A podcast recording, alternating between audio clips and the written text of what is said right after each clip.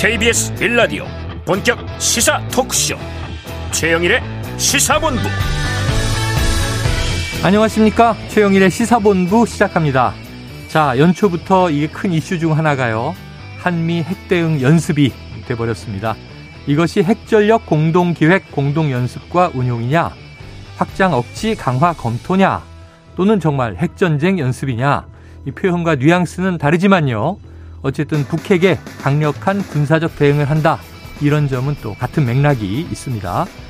자, 정부 여권, 보수층에서 요즘에 많이 사용하는 격언이 있죠.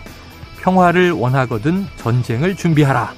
자, 이게 옛 로마 제국 시절부터 내려오는 오래된 이야기입니다.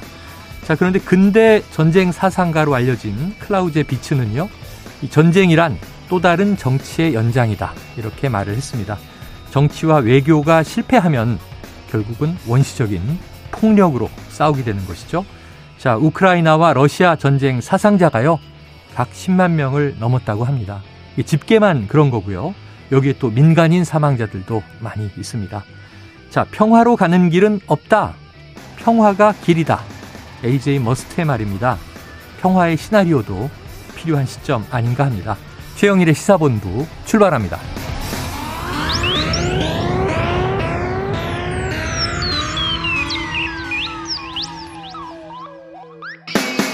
네, 1부에는요, 오늘의 핵심 뉴스를 한입에 정리해드리는 한입뉴스 기다리고 있고요. 2부에서는 화제의 인터넷 뉴스를 다뤄보는 스트릿 뉴스 파이터. 자, 그리고 신년 특집 보수의 품격. 오늘은 유승민 전 의원과 인터뷰를 해보도록 하겠습니다. 이어서 사건 본부까지 만나보도록 합니다. 자, 1부 마지막에 신청곡을 들려드리고 있습니다. 디저트송. 오늘 듣고 싶으신 노래가 있으시면요. 문자 샵 9730으로 자유롭게 보내주시고요. 짧은 문자 50원, 긴 문자는 100원입니다. 오늘의 디저트송 선정되신 분께는 치킨 쿠폰 보내드리고요. 또 새해를 맞아서 청취자 여러분께 감사의 마음을 담아 어제부터 저희가 날리고 있습니다. 최영일의 시사본부에서 쏘는 커피, 최영일 커피 추첨을 통해서 보내드립니다. 역시 짧은 문자 50원, 긴 문자 100원 드는 샵 9730으로 다양한 의견 보내주시고요. 소중한 청취 의견을 감사하게 받겠습니다.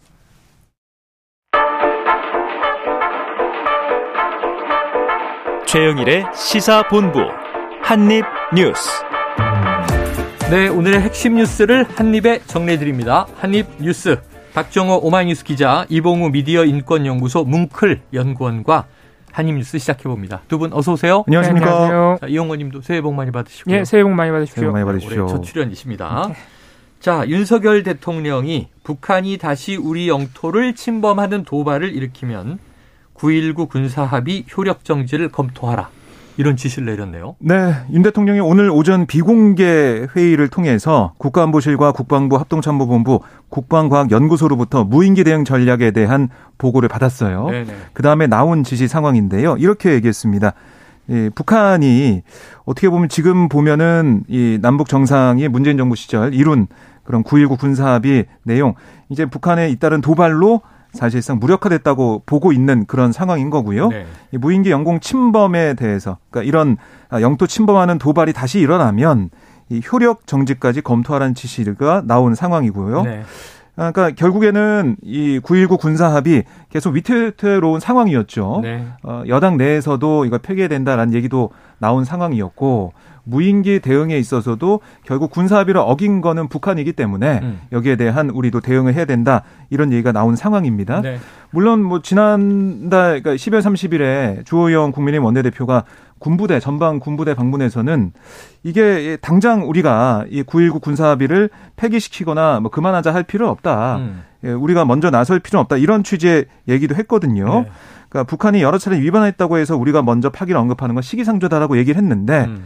오늘 윤 대통령은 뭐 이렇게 어, 효력 정지 검토까지 얘기를 했습니다. 물론 어, 북한이 다시 우리 영토를 침범하는 도발을 일으킬 때 그 내용을 얘기한 건데요. 음. 사실상 북한을 향해서 경고의 메시지를 보낸 거고 아울러 어, 이 감시 정찰과 전자전 등 다목적 임무를 수행하는 합동 드론 부대 창설 또 탐지가 어려운 소형 드론을 연내 대량 생산해라. 뭐 이런 체계 구축을 이종석 국방부 장관에게 지시하기도 했습니다. 네. 자, 9.19 군사 합의 어, 지난 2018년 평창 동계 올림픽 이후에 추석 전에 이제 참 그때는 이게 어 기쁘게 서해에서 이제 어떤 우발적인 촉발은 없겠구나 이런 생각을 했었는데 네. 북한이 너무 지키질 않고 있었죠. 우리는 그렇습니다. 계속 군사합의 위반이다, 군사합의 위반이다 이렇게 얘기할 수 있는데 효력 정지하면 위반이라는 얘기를 못 할 거 아니에요.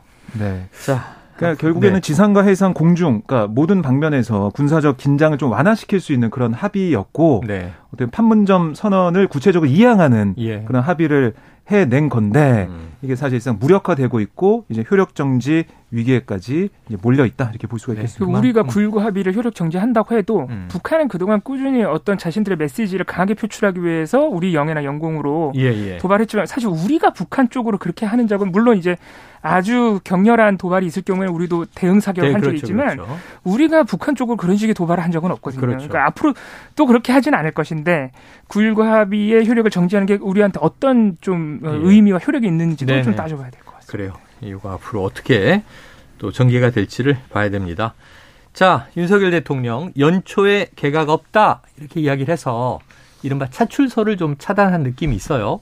그런데 이제 이재명 민주당 대표는 이상민 장관은 공직자의 자격을 이미 상실했다. 또 이렇게 비판을 하고 있어서 네. 어쨌든 먼저 윤석열 대통령이 연초 개각설에 선을 그은 것 이거 명확한 거죠? 네, 이제 어제 국무회의 마무리 마무리 발언에서 개각설에 대해 입장을 뭐 정리했다 이렇게 네네. 알려주고 있는데요. 윤 대통령이 이렇게 얘기했습니다. 인사는 상황이 될 때 하는 거지 음. 해가 바뀌었다고 하는 게 아니다. 예. 아, 이렇게 얘기를 했고요. 또 뒤숭숭한 분위기는 국민에게 예의가 아니다.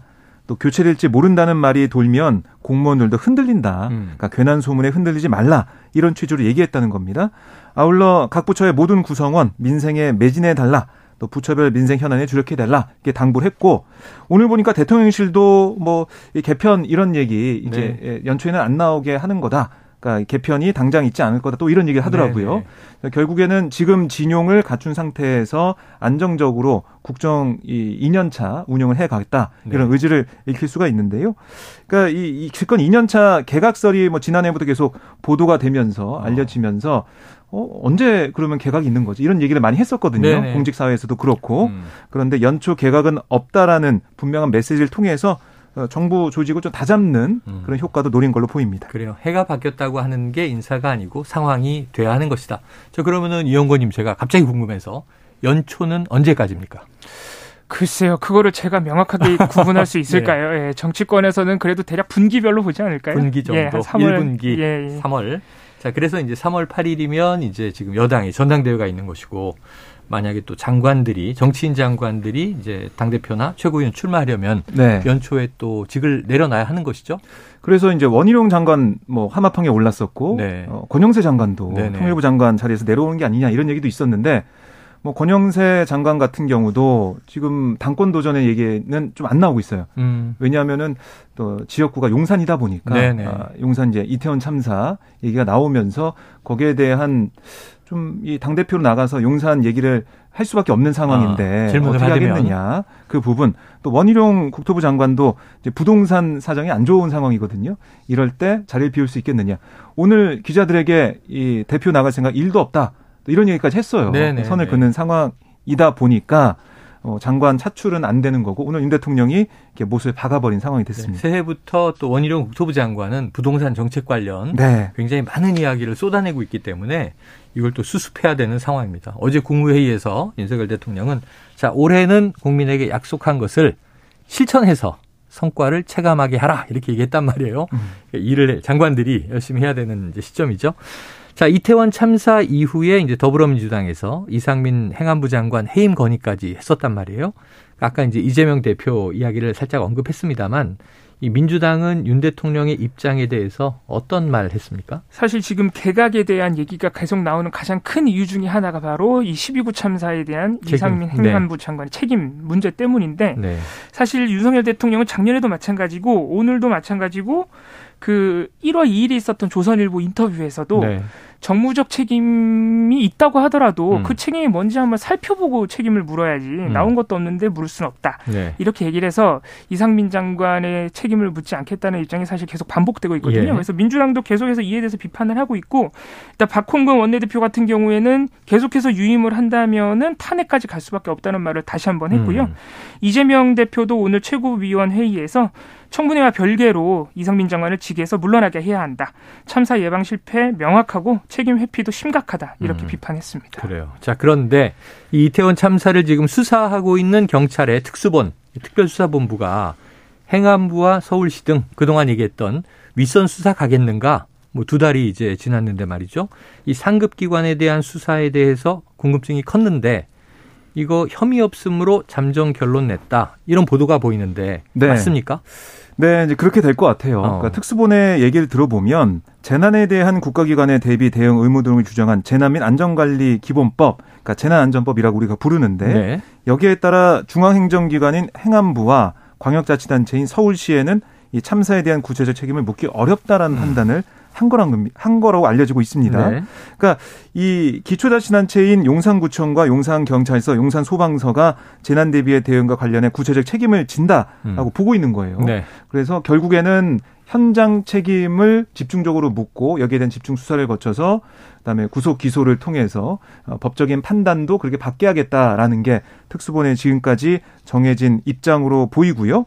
결국에는 이 재난 안전관리 체계를 볼때 이거를 행안부까지 또 음. 서울시까지 직접적으로 책임을 물을 수 있을 수가 없다. 네. 그러니까 이 법상 안전관리 체계상 어쩔 수 없다. 이런 게 특수본의 이제 논리인데 네. 이게 이 재난관리 안전 기본 계획은 행안부는 중앙행정기관이 기본 계획을 세우도록 하고 이어서 광역자치단체가 이 관할 지역에 특화된 시도 재난안전 관리 기본 계획을 수립합니다. 마찬가지로 기초자치단체가 최종적으로 시군구 재난안전관리 기본 계획을 입안하도록 하고 있는데 음. 이런 규정에 따라서 어, 행안부와 서울시가 이태원동에 한정된 그러니까 재난안전관리 기본 계획을 세울 구체적 의무가 없다는 얘기예요. 네네. 근데 이렇게 되면서 특수본은 수사를 마무리하고 결국에는 뭐 이임재 전 용산서장, 박희영 용산구청장, 최성모 용산서장 등 관계기관장과 간부급 책임자들을 끝으로 수사를 마무리하는 네. 그러니까 설 연휴 전에 끝내는 이런 상황이 됐는데 하지만 뭐 계속 나오는 얘기는 특수본의 이런 입장 미리 예견된 게 아니냐. 음. 어차피 법으로 어, 법의 잣대로 어, 들이대다 보면은 결국 처벌받은 사람은 뻔했던 거 아니냐 이런 얘기는 또 계속 나오고 있습니다. 마침 오늘 수요일 이제 2부 마지막 코너가 수사본부인데요. 사건 본부인데 여기 이제 배상훈 프로파일러 교수가 나오셔서 계속 이 이제 경찰 체계 문제를 지금 짚으셨거든요. 네. 오늘 한번 또 후반에 어떻게 보는지 물어보도록 하겠습니다. 자, 이 특수본 수사는 마무리 단계다. 그런데 이제 국정조사가 늦게 시작이 돼서 그렇습니다. 지금 유족들이 이 설명을 요구하는 의문점들은 지금 굉장히 많이 남아 있지 않나요? 그렇습니다. 어제도 이제 기자회견을 해서 사실상 국정조사가 절반의 기간밖에 하지를 네네. 못했고 그 기간 안에도 자꾸 뭐 신현영 의원 관련 논란이라든가 음. 어, 불필요한 어, 질의들이 반복되지 않았냐. 그래서 기간 연장을 촉구함과 동시에 어, 여전히 이제 풀리지 않는 의문점들을 많이 제시했는데요. 어제 그 민주당 그 지도부와 간담회를 하는 과정에서 네. 이 유족 유족분들이 어, 가지고 온 유족들의 의문점이라는 예, 문건이 예. 있었어요. 네. 이제 그게 이제 언론사 카메라에 잡히기도 했는데 어. 거기 보면은 이제 참사 당일에도 의문점이 아직 여전히 많이 남아 있는 거예요. 네. 일부 유족 같은 경우에 에, 그 고인이든 자신의 가족의 시신을 인계받았을 때 옷이 다 벗겨져 있는 경우가 있었다는 음, 거예요. 음. 이게 무슨 타살이나 이런 사건도 아니고 재난인 게 이미 확실한 상태였는데 그때도 예.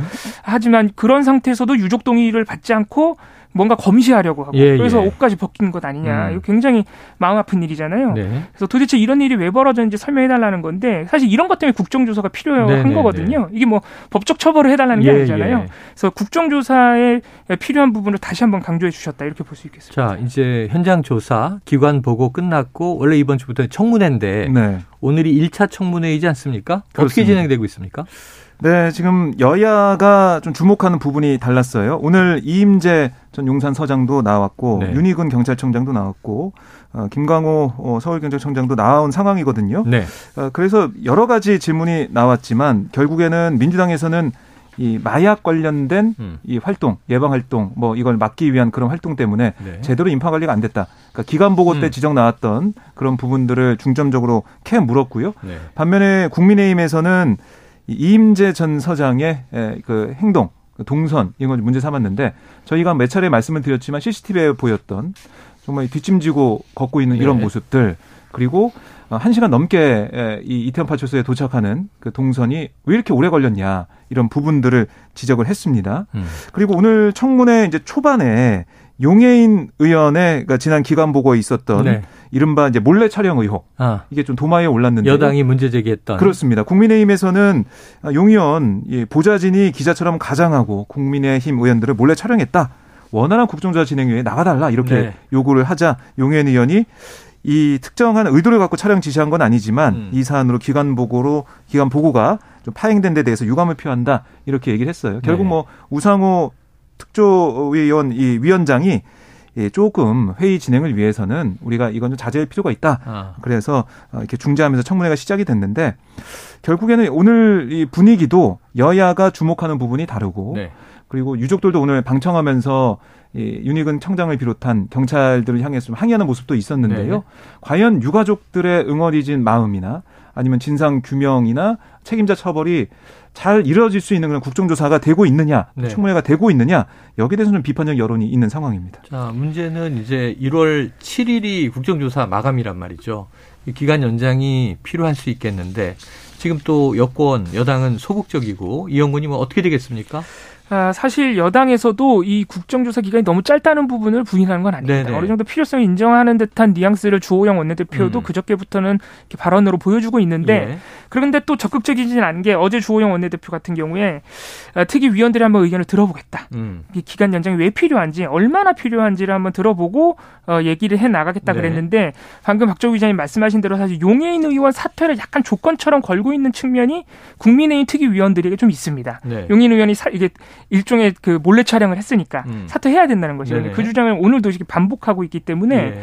예, 쉽지가 않은 상태인 것 같고요. 그리고 또 본회의를 열어야 기간 연장을 합의를 하는데 그렇죠. 지금 본회의 자체를 사실 뭐 이재명 대표의 방탄 의혹이라든가 이런 부분 때문에 또 국민의힘에서 저어하고 있거든요. 어. 그래서 본회의 자체가 쉽지 않기 때문에 시간이 3일밖에 남지 않았는데 과연 네. 기간 연장이 되겠느냐 조금 걱정스러운 부분입니다. 자, 그럼 여당 측은 국조특위 연장은 고려해 볼 수 있지만 3차 청문회를 위한 연장은 동의할 수 없다. 야당은 국조 기간을 연장해서 3차 청문회까지 열어야 한다. 지금 2차까지만 잡혀 있단 말이에요. 그다음에 네. 날짜가 뚝 끊어집니다. 자, 꼬여있는 국조 기간 연장뿐 아니고요. 지금 연말에 처리 못한 일몰 법안 처리 지금 1월 임시국회 소집 두고 여야가 대립하고 있는 게 변수인데 자, 박 기자님 네. 어떻게 풀립니까? 그 일몰된 안전임제 연장 법안, 뭐 정부 조직법, 노랑봉투법 여러 가지 처리할 사안들이 많아요. 네. 그래서 1월 임시국회가 있어야 된다라는 것은 여야가 그래도 동의하는 부분인데 계속해서 국민의힘에서는 이 기간을 꼭 한 달할 음. 필요가 있냐? 아, 필요한 기간만 딱 정해서 그 기간만 딱 해서 사법적으로 뭔가 좀 피하기 위해서 임시국회를 연다라는 음. 그런 국민들의 우려를 씻어내자 네네. 이렇게 얘기를 하고 있는 겁니다. 아, 그래서 이 1월 임시국회 소집을 어떻게 할지는 아마 여야 원내대표가 논의해야 되겠지만 지금 국회에서 나오는 얘기는 뭐냐면 결국 이 정부 조직법하고 국조 기간 연장 등등을 묶어가지고 네. 패키지로 이 쟁점을 좀 풀어가지 않겠느냐 이런 얘기도 나오고 있어요. 네, 네. 그러니까 정부 조직법은 지금 정부 여당에서 제일 원하는 부분 중에 예. 하나이기 때문에 이거 좀 연계해서 가지 않겠느냐. 또 거기다가 안전임제도 어, 어떤 시한을 정해놓고 논의한다라는 정도까지 합의해서 1월 임시국회를 열지 않겠느냐 이런 부분인데 쟁점은 역시 이 기간은 언제까지 할 거냐. 기간. 이게 좀 중요해 보이고요. 이러다 보니까 이재명 대표 방탄이란 주장이 나오다 보니까 오늘 또 이재명 대표가 예정이 없던 기자들과 질의응답을 통해서 음. 관련 얘기를 했거든요. 제가 소환 조사를 받겠다는데 뭘 방탄하냐 아. 방탄 주장을 일축하고 있습니다. 네. 이 시점과 기간 여기에 대한 여야 원내대표 합의가 오늘 어떻게 있을지. 네. 그래서 민주당 의원들 뭐이또 여당 의원들 얘기 들어보면 내일 본회의가 열릴 수 있다고 얘기를 하더라고요. 예, 예. 내일 본회의가 열리면은 이 국조 기간이 연장이 될 것 같은데 한번 오늘 상황까지 봐야 될 것 같습니다. 글쎄요. 7일이 이번 주 후반이니까 그럼 결국은 이제 이번 주 안에 뭔가 연장할 건지 말 건지 언제까지 할 건지 음. 여야가 이제 합의를 해야 되겠죠. 자, 지금 12시 39분을 넘은 시간입니다. 이 점심시간 교통 상황을 알아보고요. 이슈를 이어가도록 하겠습니다. 교통정보센터의 이승미 리포터 나와주세요. 네, 이 시각 교통 상황입니다. 정오 이후 교통량 줄었습니다. 정체 구간 대부분이 짧은 편인데요. 수도권 제일순환고속도로 구리에서 판교 방향, 남양주에서 상일 나들목 사이 정체고요. 이후 성남요금소에서는 4차로 막고 시설물 설치 작업을 하고 있습니다. 여파로 1km 구간 정체되고 있습니다. 일산에서 판교 방향으로는 서운분기점에서 송내까지 밀립니다. 청계요금소에서 청계터널 사이는 3차로에 낙하물이 있습니다. 앞을 잘 살피셔야겠고요. 하기 분기점에서 청계터널 부근까지 4km 구간 여파를 받고 있습니다. 경부고속도로 서울 방향으로도 북대구 부근 1차로에 낙하물이 있어서 조심하셔야겠고요. 신탄진 휴게소 부근 1차로에는 고장난 차가 있고 이후 서울 시구간 양재나들목에서 반포 나들목까지 정체됩니다. 영동고속도로 강릉 방향으로는 7km간 정체가 꾸준한데요. 반월터널에서 부곡까지 속도 떨어지고 있습니다. KBS 교통정보센터였습니다.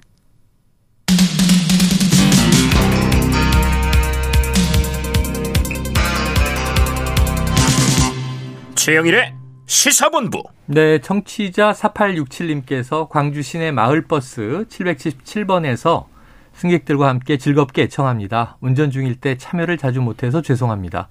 그래도 오늘 같은 휴무일에는 집에서 애청합니다.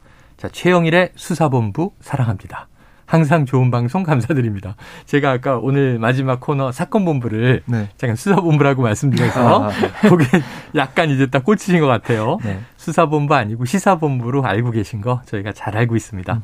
자, 커피 쿠폰 보내드리고요. 어제부터 계속 최영일 커피 보내드리고 있으니까요. 짧은 문자 50원, 긴 문자 100원, 샵 9730으로 청취 의견 많이 보내주시기 바랍니다. 자, 다음 이슈로 넘어가 보죠. 지금 이 국민의힘 당권 주자들 수도권 연대를 놓고 신경전을 벌이고 있다. 지금 박 회장 어떤 상황이에요? 네, 지금 뭐 전당대회 핵심 키워드는 윤심 아니겠습니까? 네. 윤심이 어디에 있느냐 이런 상황에서 지금 윤상현 안철수 의원 그러니까 이른바 이제 범친윤 후보를 중심으로 범친윤. 수도권 출마론이 이제 나오고 있어요. 수도권 의원들이에요? 그렇습니다. 맞습니다.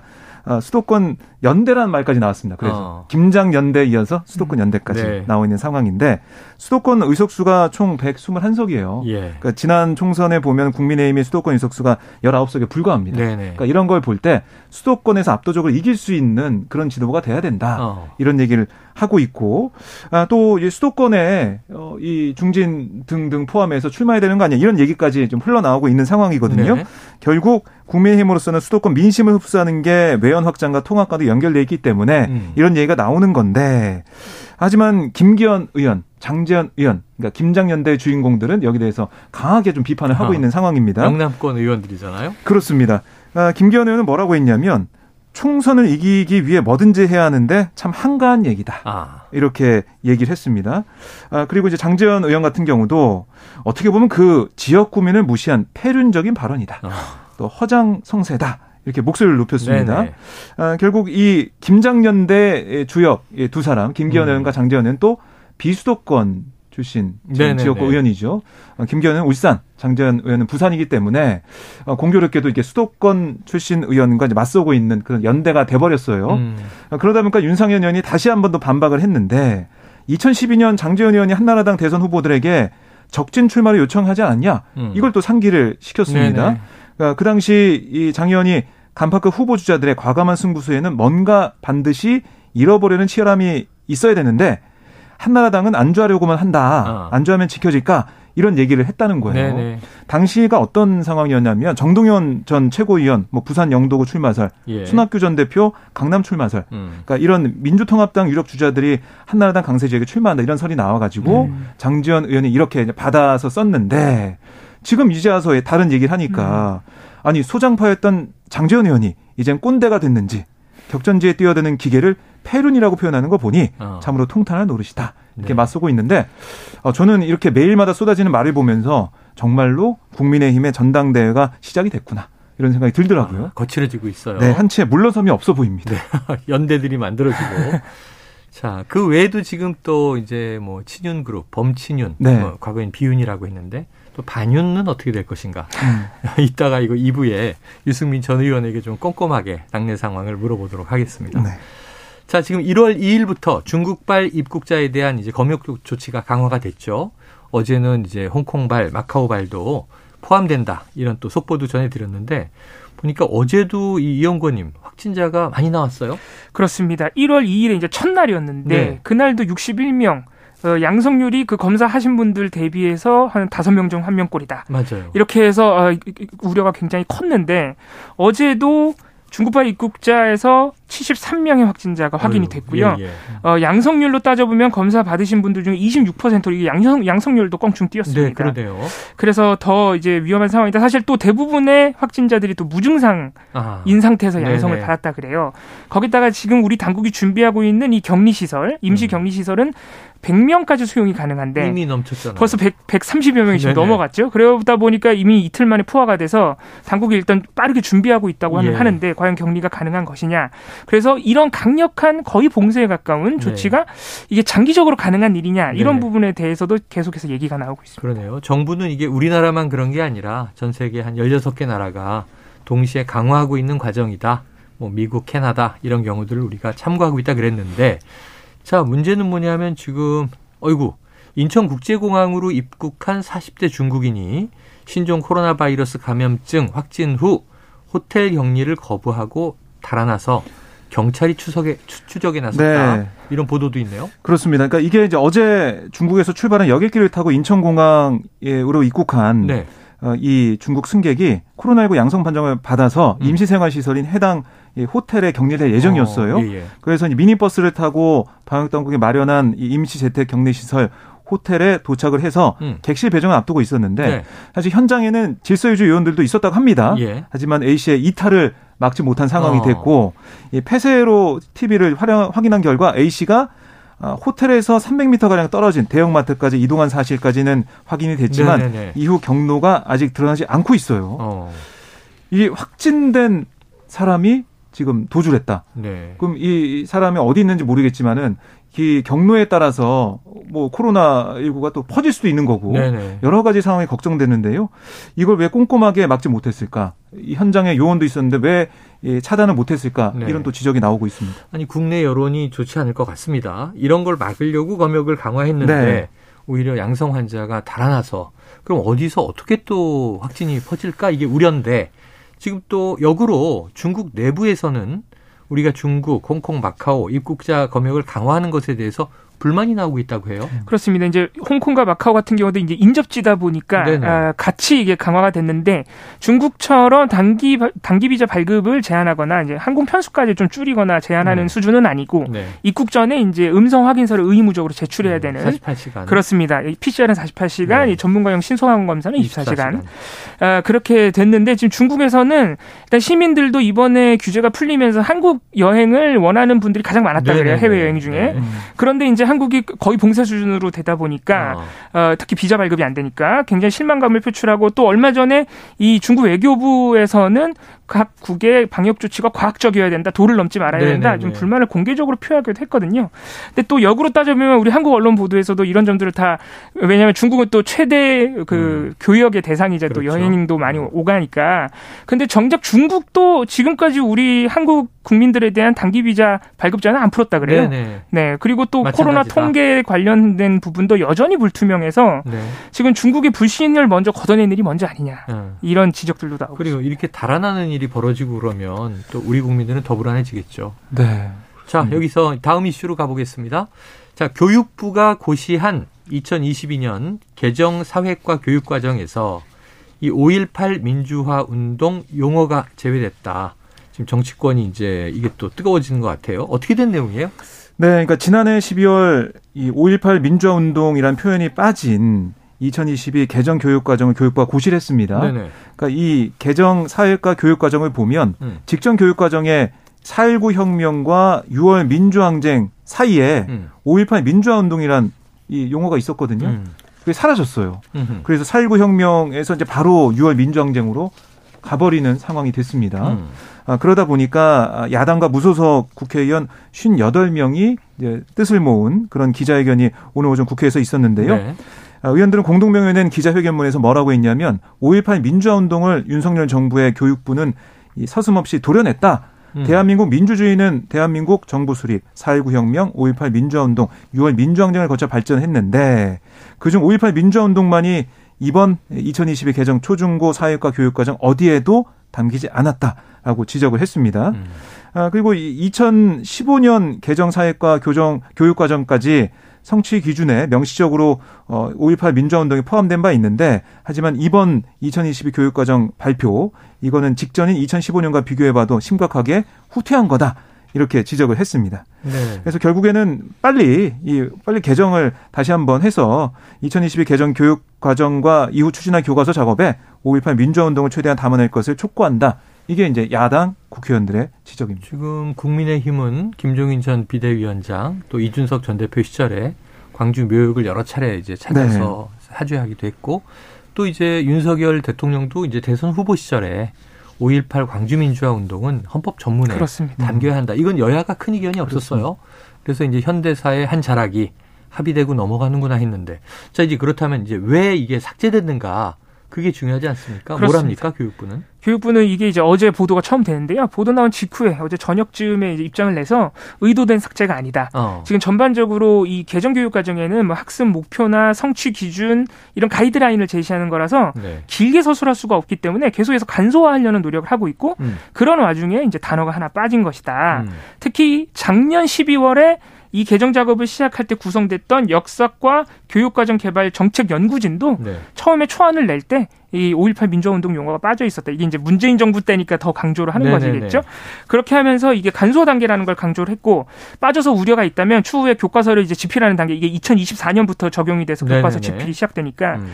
그때 각 교과서에 더 들어갈 수 있도록 좀 더 구체적으로 노력을 하겠다라고 네. 교육부가 일단 해명을 했는데 음. 사실 이미 이번 개정 교육 과정이 고시가 되기 전부터 네. 자유민주주의라는 단어를 넣기 아. 원래는 그냥 민주주의였는데 예, 예, 저번에 예. 한번 말씀드렸죠. 네. 그걸 넣기 위해서 그 연구원 위원들의 의견 묵살하고 운영위 위원들의 의견도 묵살했다 네네네. 이런 어, 비판이 있었기 때문에 어. 의심의 눈초리가 가시지 않고 있습니다. 그러니까 이게 과연 의도적 삭제가 아니라는 게 맞느냐? 근데 그렇게 이제 해명을 했으니까 그렇다면 다시 이제 담도록 하겠죠. 의도한 음. 게 아니라고 한다면 잘못을 인정한 셈이니까요. 자, 서울시 산하 서울도서관이 위탁 운영하는 전시공간 전시물을 일방적으로 철거해서 이게 논란이 되고 있다. 어떤 내용입니까? 네, 그러니까 이 북한 문화 공간에서 열린 민간 전시의 일부 전시물이 뭐 이태원 참사, 화물 노조 파업 음. 이걸 언급했다는 이유로 철거가 된 그런 상황인데요. 네네. 이게 이 지난달 29일 북한 문화 공간 서울 아트책 보고에서 개막된 예술과 노동 전시회 선보이려던 공개 법정 우리는 대한민국 노동자입니다. 어. 이 아카이빙 자료전이 일방적으로 중단되는 사태가 벌어진 겁니다. 네. 그러니까 전시 취지문에 보면 뭐 이태원 참사와 화물도저 파업 이런 얘기가 있어서 예. 이게 뭐 어떻게 보면은 사회적 논란이나 아, 정치적 오해 소지가 있어서 음. 공공기관에서 전시할 수 없다라고 밝혔다는 네네. 거예요. 어, 뭐 그렇다고 하더라도 이게 지난해 있었던 뭐 이른바 윤석열차 예, 예. 그 만화 관련해 가지고 여러 가지 지적과 또 논란이 있지 않았습니까? 그 자유 문제가 있었죠. 그 문제가 다시 한번 올해도 시작된 게 아니냐 이런 지적도 나오고 있습니다. 네, 그래요. 알겠습니다. 자, 오늘 한입 뉴스 여기서 정리하죠. 박정호 오마이뉴스 기자, 이봉우 미디어 인권연구소 뭉클 연구원과 함께했습니다. 두 분 말씀 고맙습니다. 고맙습니다. 고맙습니다. 자, 오늘의 디저트 송은요. 어, 좀 신나는 노래네요. 정치자 0223님, 청취율 조사가 온다면 최영일의 시사본부 외치겠습니다. 무조건 무조건이야. 이게 노래 제목이에요. 박상철의 무조건 들려드리고 너무 감사하다는 말씀 드리면서 저는 입으로 돌아오겠습니다.